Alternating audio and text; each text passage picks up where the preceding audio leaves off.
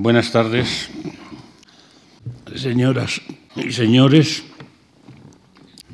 Como supongo que algún adicto habré ganado, sin muchos méritos, en mi comparecencia de anteayer, y para todos los nuevos y los antiguos que han tenido la gentileza de venir de repetir,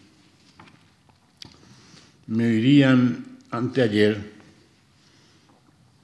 muy pomposa la palabra, pero digamos las cuestiones teóricas, o mi entendimiento de la poesía, o del arte poético, o de lo que yo he podido hacer, intentar. En esta parte, me parece muy bien pensado por los que llevan, y lo llevan muy bien por experiencia de la Fundación, en esta parte segunda hay, digamos, la parte práctica. La parte práctica es, bueno, usted, usted ha contado lo que piensa de la poesía y vamos a ver lo que usted ha realizado en poesía. Yo, para no aburrirles, les propongo, lo lo posible, mm, le di muchas vueltas a cómo podía enfocar la lectura. Yo suelo, me suelen invitar y siempre cambio los procedimientos, porque si no el que se aburre, el primero soy yo. Entonces hago, antologías temáticas, cronológicas, de nombres, de países, de personas que intervienen, de tonos. Y en este caso, lo que me ha parecido no inoportuno, quizá acertado, es dar un rápido, una rápida visión a través de cuatro o cinco poemas de mi ya larga trayectoria, que no óptima seguramente, pero mi larga mm, trayectoria en el mundo de la poesía, yo empecé a, escribir con voluntad de hacerlo posiblemente durante toda mi vida en el año 65, mi, primera, mi primer libro se publica en el 67, pero son poemas ya escritos en el 65 porque para cualquier poeta joven, y yo los he conocido ahora con los años, es tremendamente difícil que alguien sin conocerlo de nada, o si no tiene un aval de un premio importante, que también los hay de poesía, pero pocos para jóvenes, publique libros eh, que cuestan dinero y que naturalmente no se mm, saldan, que no se amortizan y más bien se saldan por falta de compradores. Todo esto para decir que desde el 67, que salió ese primer libro escrito en el 65, hasta la fecha en que estamos, he publicado 13 o 14 libros de poesía intercalados con dos o tres antologías en distintos sitios. Mi primer ciclo, mi primer tono, mi primera manera, me parece, de abordar la poesía, eh, señalaba o la influencia de los maestros de la vanguardia española, latinoamericana y de grandes poetas de la tradición del siglo XX, sobre todo la gran vanguardia anglosajona, sobre todo en, grandes poetas norteamericanos como Pound, como Eliot o como Cummings, y luego, naturalmente, la tradición francesa surrealista. Todo esto hizo a mi poesía que fuera y además estaba muy de moda en los 60 ciertos eh, cifrados difíciles o herméticos, tanto en la poesía como en la prosa latinoamericana y española, que mi poesía fuera hermética, que fuera difícil, porque se internaba en juegos lingüísticos, se internaba en un irracionalismo que no llegaba al automatismo surrealista, pero que lo rozaba o que tenía elementos y todos esos elementos fueron lentamente desprendiéndose hasta llegar a lo que va a ser, digamos, el corpus, si ustedes me acompañan hasta el final, de esta comparecencia de lectura poética. Es decir, el último libro de poemas mío que apareció en Barcelona en el 2011 y que concentra lo que en los últimos tres libros he hecho y he aplicado de mi concepción última de la poesía.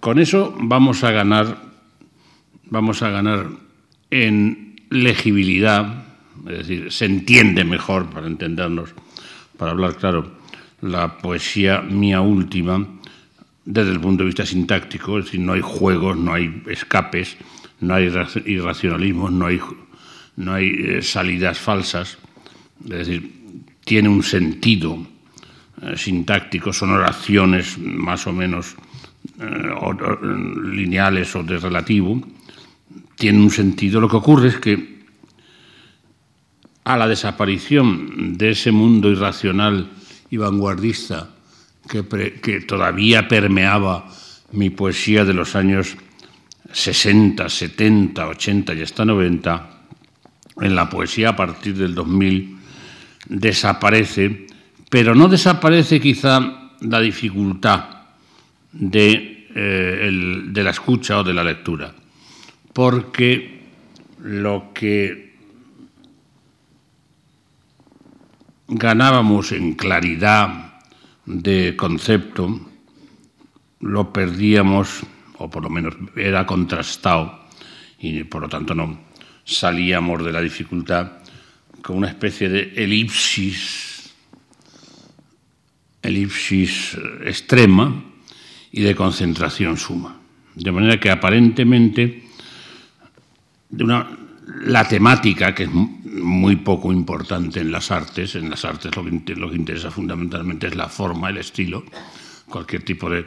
lo que se puede contar, lo que se puede argumentar o lo que se puede resumir en una palabra, en una, en una conversación, pues por supuesto no, no da lo que es una obra de arte de cualquier tipo, ni en cine, ni en literatura, ni en pintura, sobre todo en las artes del tiempo, como son el cine y la literatura. De manera que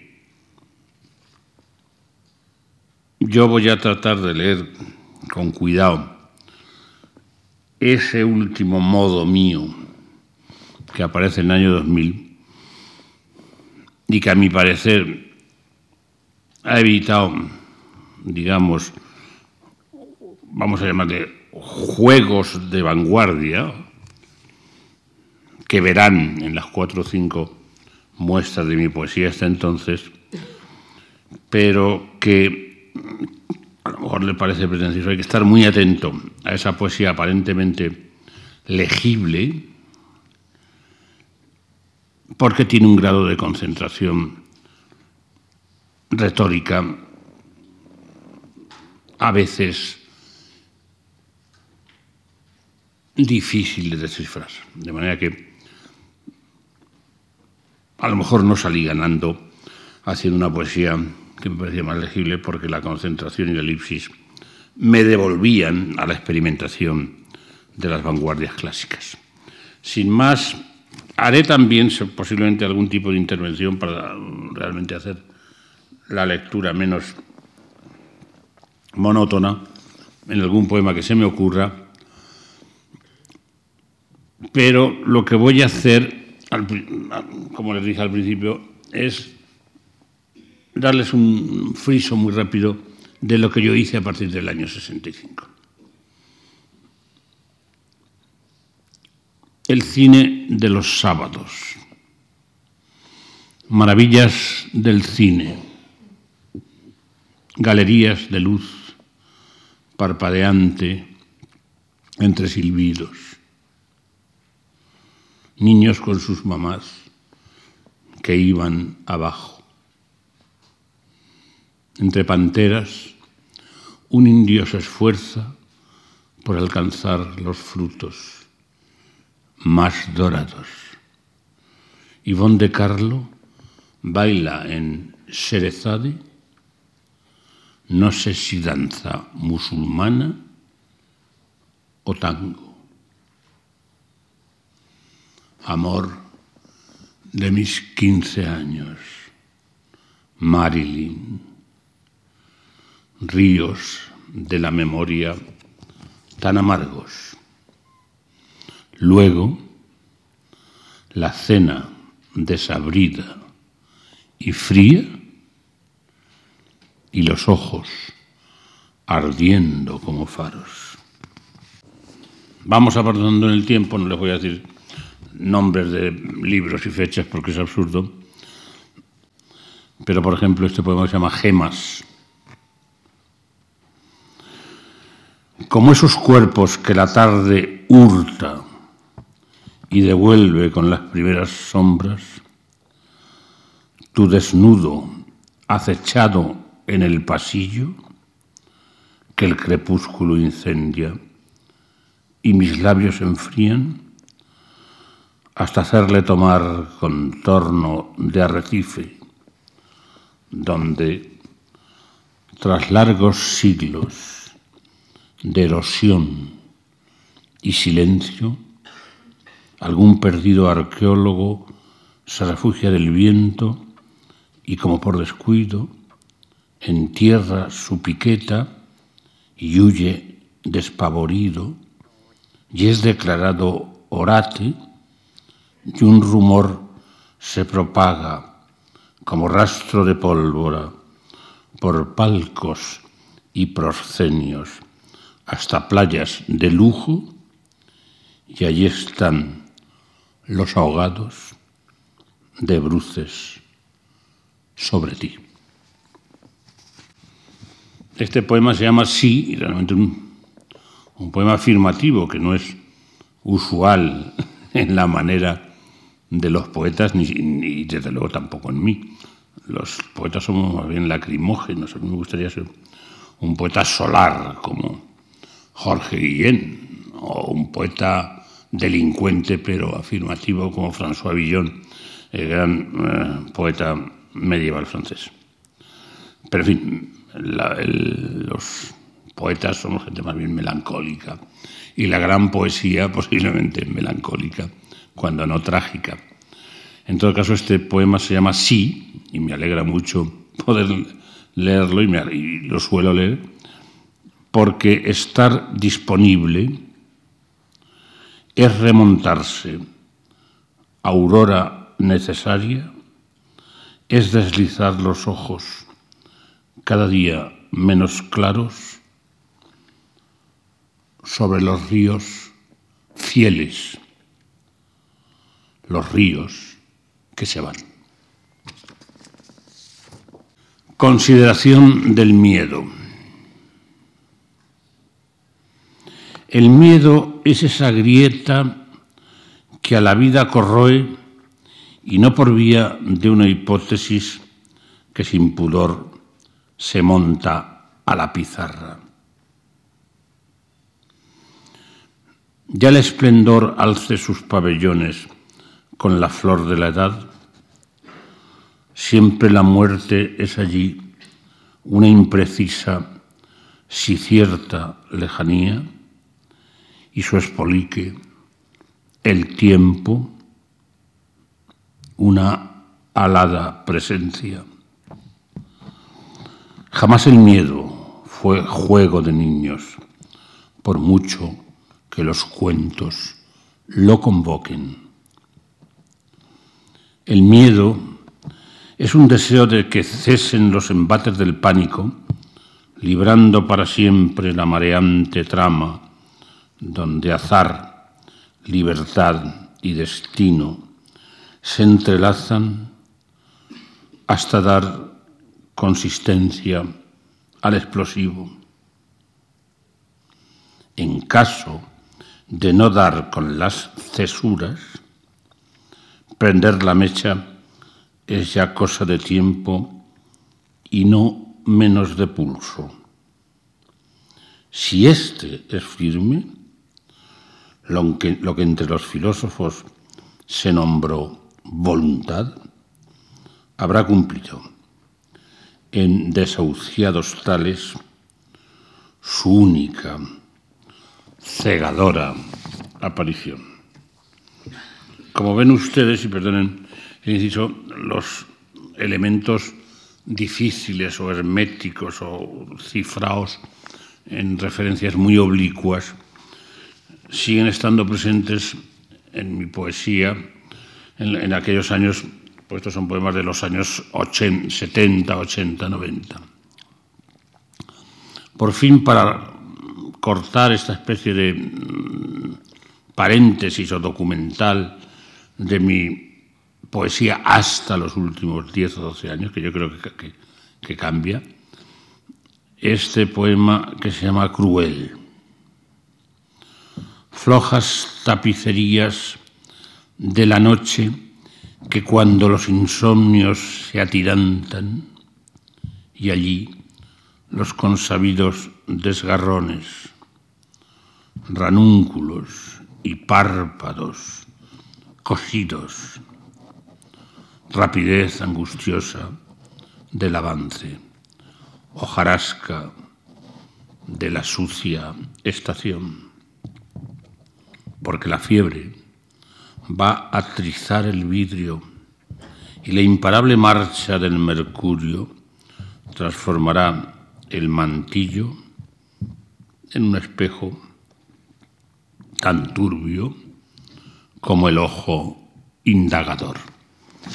Yo no estoy, digamos, absolutamente feliz ni satisfecho ni con estos poemas ni con los, posteriores, pero las circunstancias y posiblemente no, un pensamiento muy estatuido, muy sólido, muy argumentado, me llevaron a los tres últimos libros, que naturalmente los dos primeros les voy a evitar, y del último, que es del, del año pasado, les voy a leer una selección para que ustedes mismos aprecien, es decir, esa sensación que yo tengo de que la pérdida de hermetismo, no está compensada con la legibilidad o con la inteligibilidad del poema porque hay una especie de tensión eh, residual que, bueno, que tampoco hace la lectura, digamos, muy transitiva.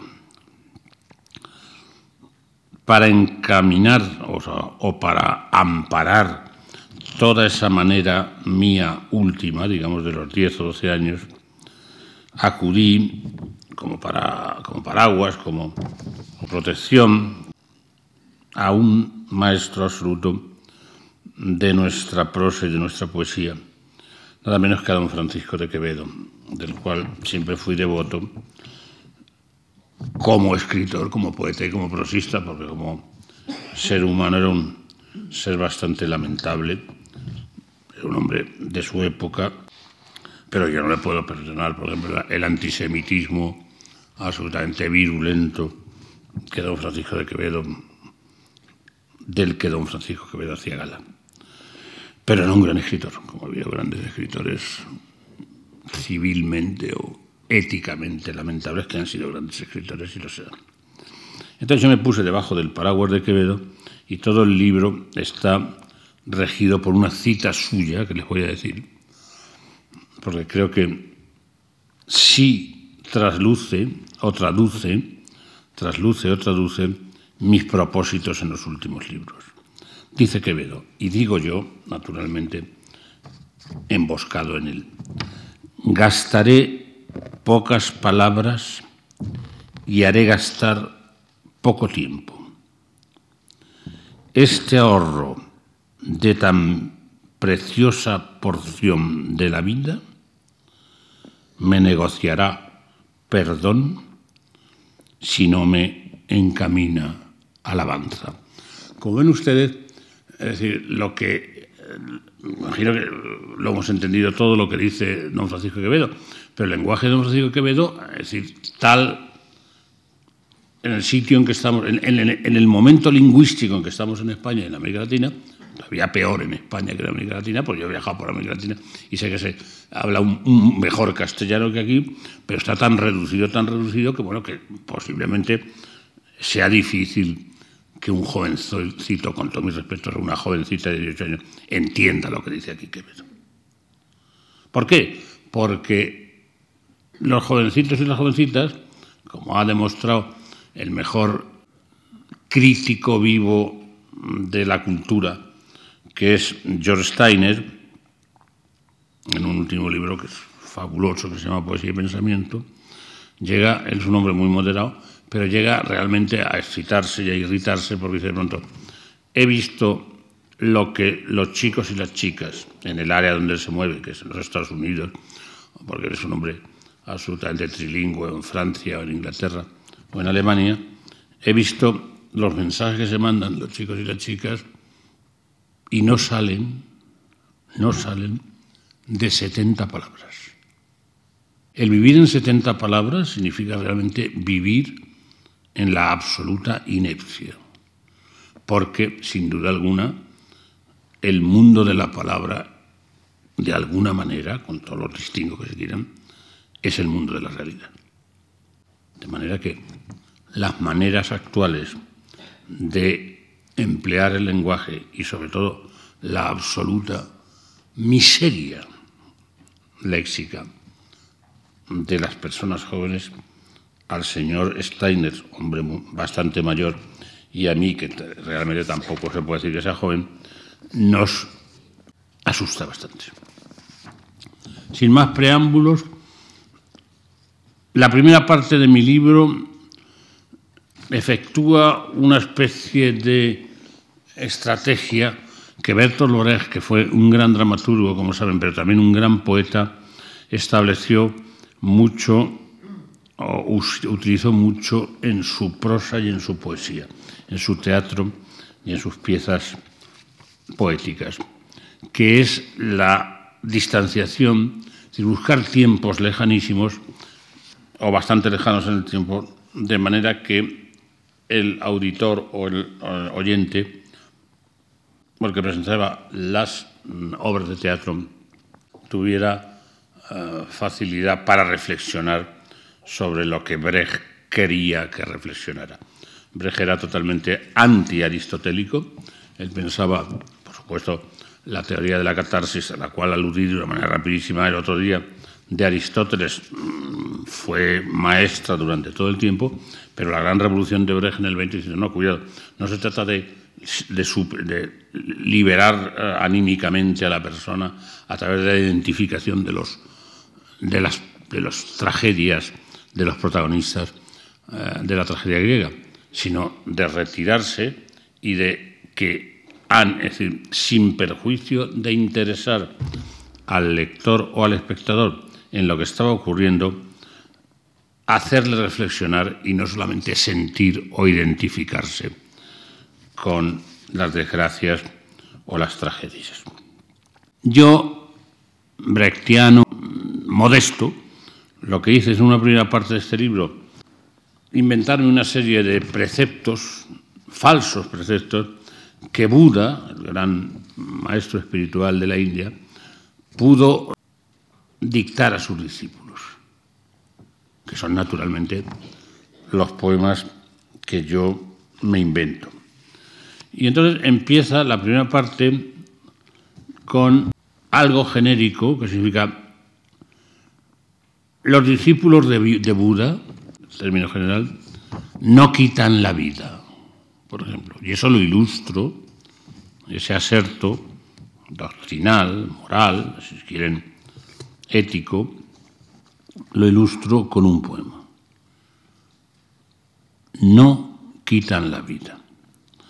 Hay quienes, sin que un poder atroz lo justifica la justifique y pida, y eso ha de ser, tras honda reflexión, se quedan tan tranquilos cuando a un hombre blanco, negro, cobrizo o amarillo le apean de este mundo tan duro y tan querido, mostrando con un dedo maloliente lo que prescribe un código bestial o rige la miseria de unas armas.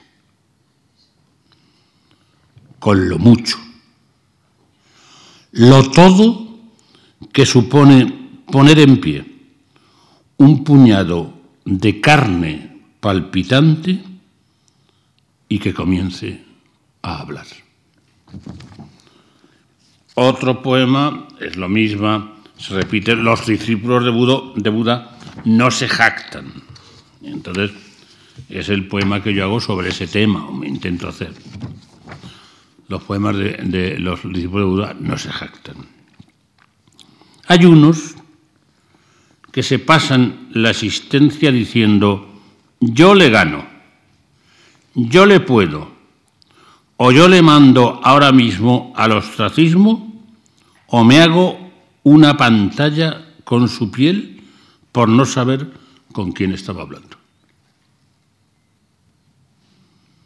Que escriben, me topé con fulano en el cine y se alegró muchísimo de verme.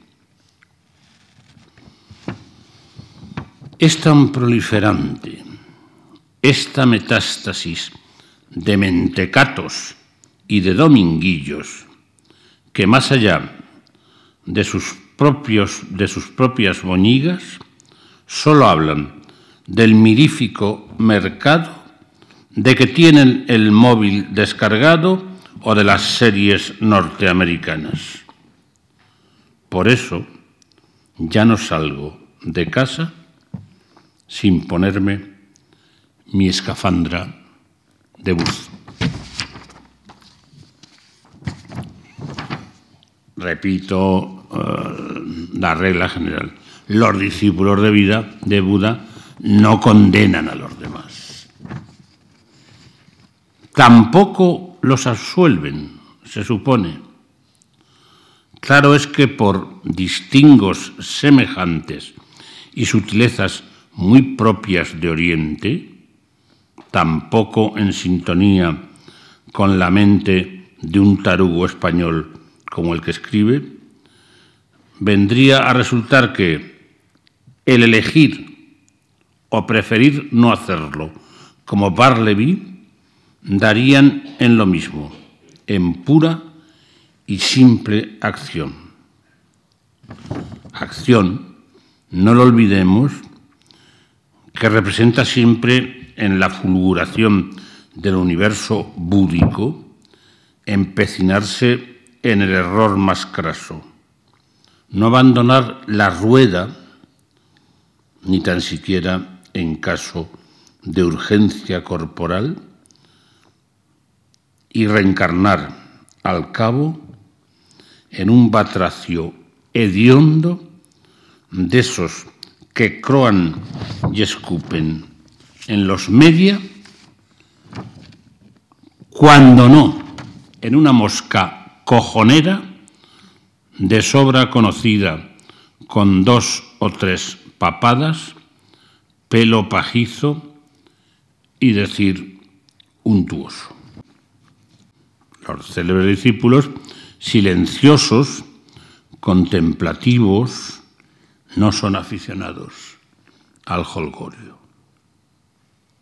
Bien duro aprendizaje ese de estar callado, mucho más que la actitud estática o extática, punto más elevado del esplendor, y que no dura mucho, ni las altas potencias o el azar lo derrochan por mucho que el postrado se empecine o crea merecerlo con su entrega y esfuerzo. En lírico trasunto, más de uno conocimos a cultores asiduos y tercos de los versos que a lo más accedieron a escalar por la vía purgativa, poesía del silencio, la llamaron, poniéndose la toga y el birrete y ahuecando la voz, sin ver a la unitiva siquiera por el forro. Mientras que algún colega, con tasadas lecturas y un exceso de copas, en dos traspiés risibles, como el tonto del circo, era uno con la gracia, la invención y el frescor. Los discípulos de Buda no desdeñan la ocasional fiesta de la que se sigue saber. ¿Por qué esperar a que nos den licencia? Bebamos, cantemos, bailemos, seamos felices. Transido, contemplo la luna, el sol y la luna en su galopar. Los reveses así de la existencia, el poseer como el no poseer, el ansiar riquezas, abusar del dispendio, no parecerán puras necedades. Los discípulos de Buda aborrecen toda violencia, pero nunca serían insensibles a este epitafio de unos vencidos. No es cosa ya de huir ni de escapar. Pobres despojos somos. Qué profundas y qué cristalinas, cuán cristalinas son las aguas, reza la estela conmemorativa. Murieron los valientes peleando y sus monturas extraviadas piafan entre el humo y hedor de las hogueras. En tanto, indiferente y soberana, va cayendo la noche. La mayoría de los cuestionarios psicológicos tienen por objeto descubrir a ciertos lunáticos a fin de denegarles un empleo. Se sabe hace ya tiempo.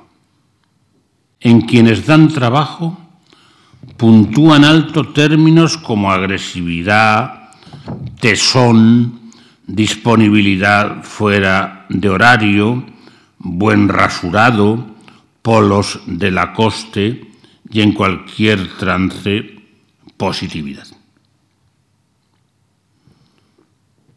Rematas la faena si le pones un cero patatero a palabras absurdas cual solidaridad, cual compasión, o sindicato, o huelga. Ello lleva a gozar de un empleo no muy fijo, es verdad, cuya retribución, y eso sí tiene guasa, inexorablemente irá a parar en cuanto se descuide ese ceporro a un hospital pulquérrimo y privado, pues las patologías que parten en dos a que no se moderan, no las cubre el seguro. Pasamos a la parte, digamos, menos ácida, menos crítica, han visto ustedes, que los poemas, estos últimos, opinaban, evidentemente, desde un punto de vista personal, de las situaciones que estamos viendo diariamente, sobre todo en este país, que es en el cual yo vivo y me desenvuelvo. Y estos poemas de la segunda parte son poemas puramente líricos, pero también una estrategia, digamos, astuta frente a el mundo visible, que es el mundo de los medios, el mundo de las tecnologías o de las cosas lujosas, yo elegí una serie de elementos olvidados, remotos y eh, invisibles. Igual que me inspiré en las maneras de Brecht, en las maneras absolutamente astutas de Brecht para utilizar el mundo de Oriente hablando de su propio tiempo, que era el propio tiempo revuelto y terrible del hitlerismo, aquí mi eh, foco de atención mi inspirador fue un cuadro que conocerán ustedes, muchos de ustedes, de, de Vincent van Gogh, que se llama, eh, no sé si se llama exactamente, pero representa un par de botas viejas.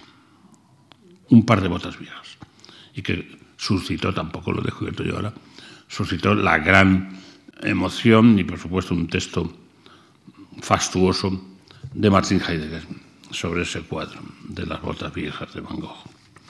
Pues un poco las botas viejas de Van Gogh son estas referencias temáticas a cosas que hoy nadie ve, nadie aprecia y por supuesto no tienen valor en absoluto en el sacrosanto mercado. Regadera, por ejemplo, es una de las cosas que se me ocurren para reflexionar.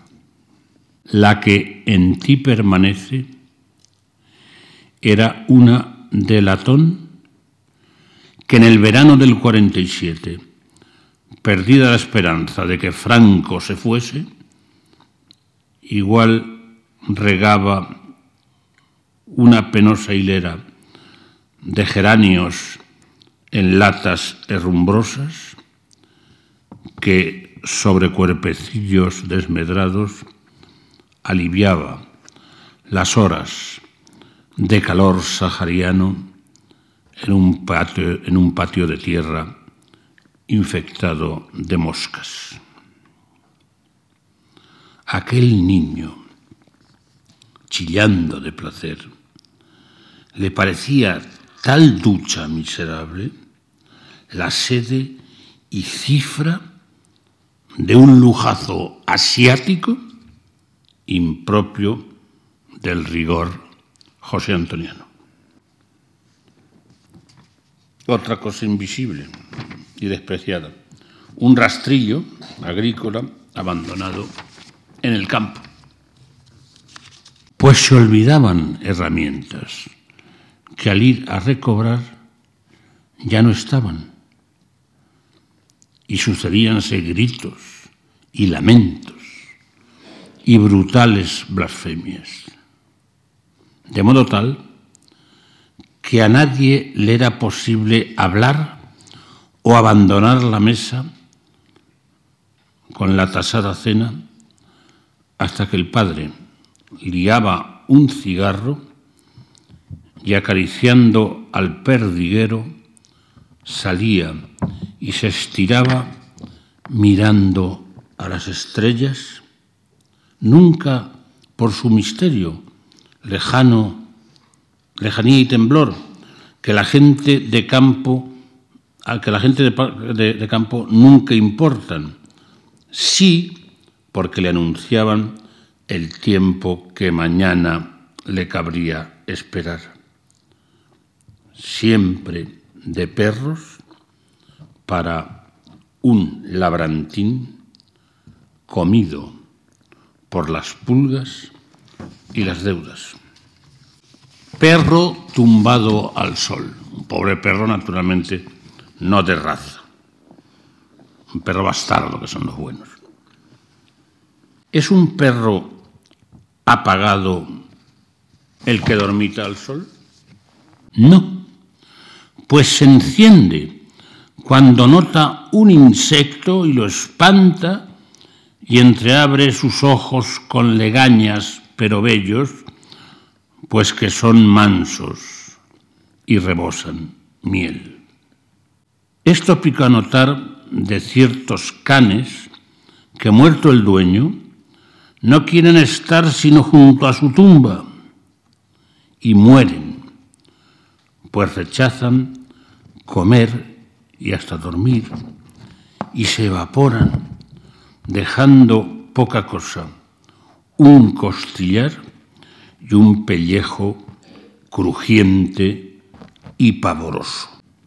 Fidelidad encomiable que no evita recelar ante tanta sumisión. Alma esclava ¿El del perro? ¿Alma esclava en el perro?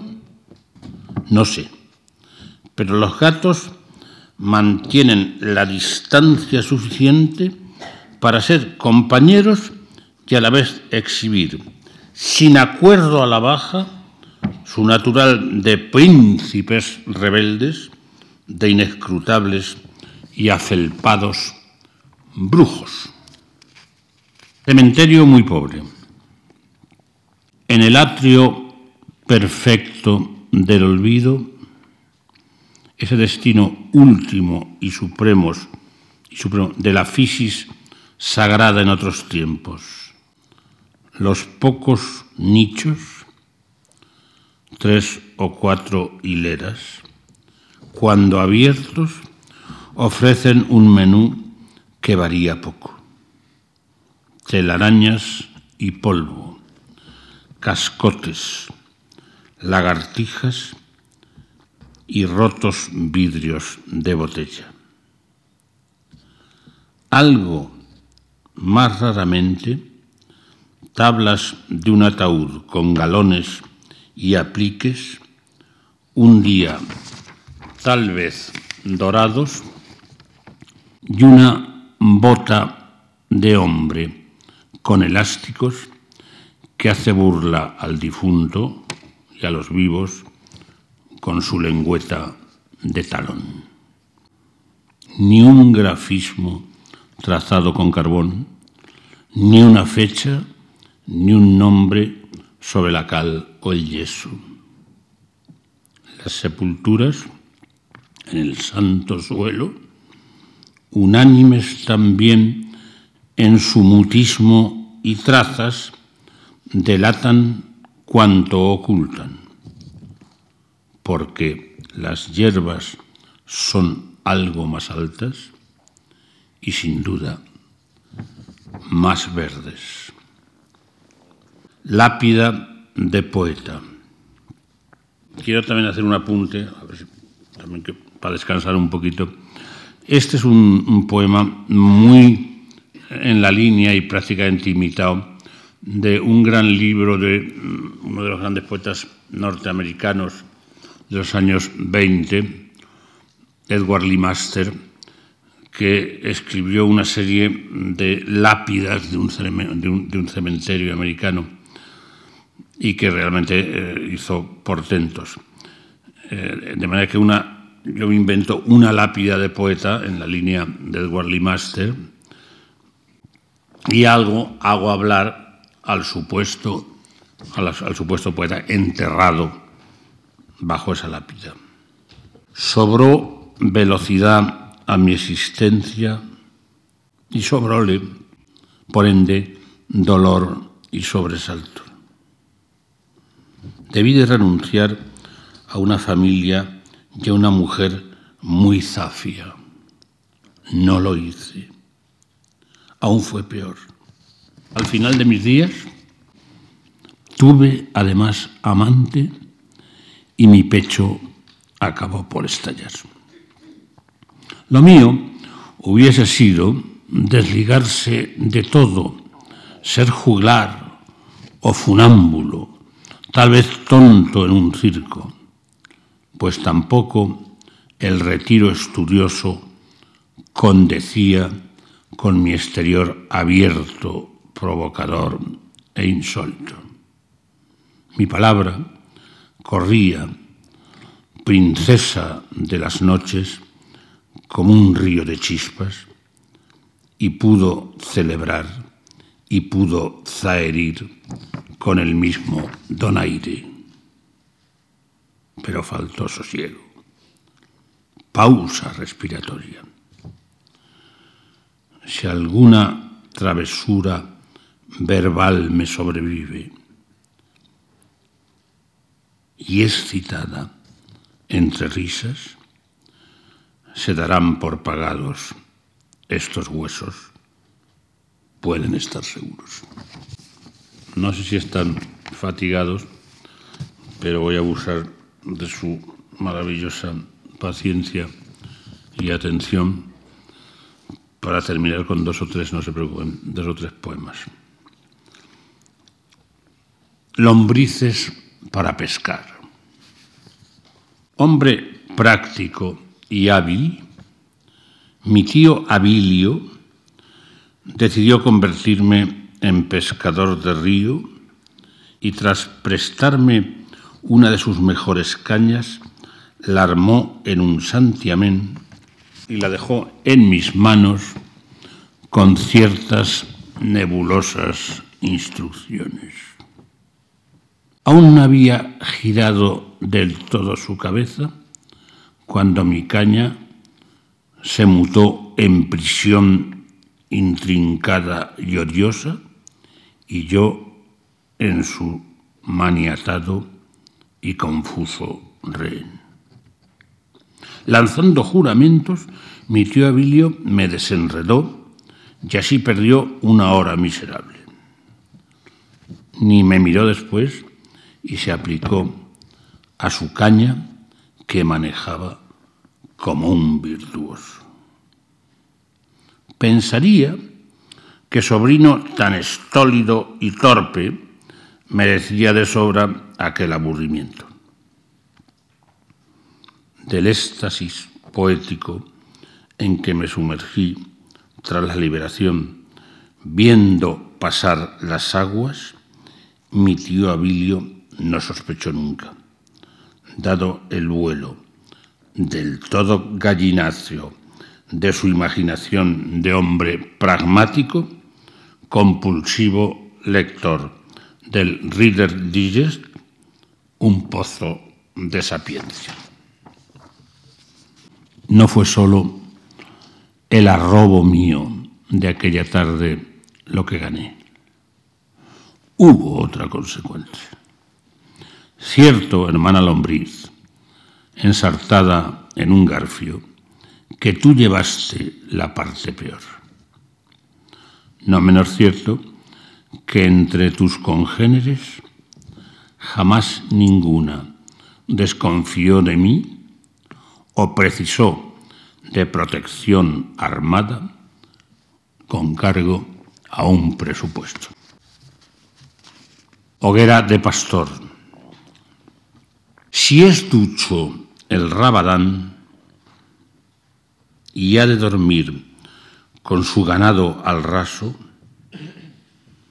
cuando se eche la sombra, encenderá una lumbre que tiene su secreto y su ley, no tan grande que alarme como toque de rebato a un poblado, ni tan chica que las débiles brasas en lo oscuro no logren disuadir del asalto a los lobos. El fulgor del pastor durará lo bastante como para entregar el relevo a la aurora sin que se note el tránsito. Señales de amor de una novia iletrada. Es una carta de amor. Cuando llega el otoño, oscuras son las nubes en el amanecer, pero claras y rápidas las aguas de este río que nos separa. Mi letra es mala, muy vasto el papel y con grumos y aguada aparece la tinta. El cartero está enfermo y desahuciado, de modo que al galope cómplice de las aguas confío unas guirnaldas de agavanzos y esa peineta de, de carey veteado que ya veo en tus manos. Este, por fin, es el poema que cierra, un poema corto que cierra todo el libro. Se llama Final y dice así, viento de otoño, nubes ya invernales, postrer milagro que el último grillo logra con su cri-cri, sin más propósito ni más postulación, de un yo ridículo.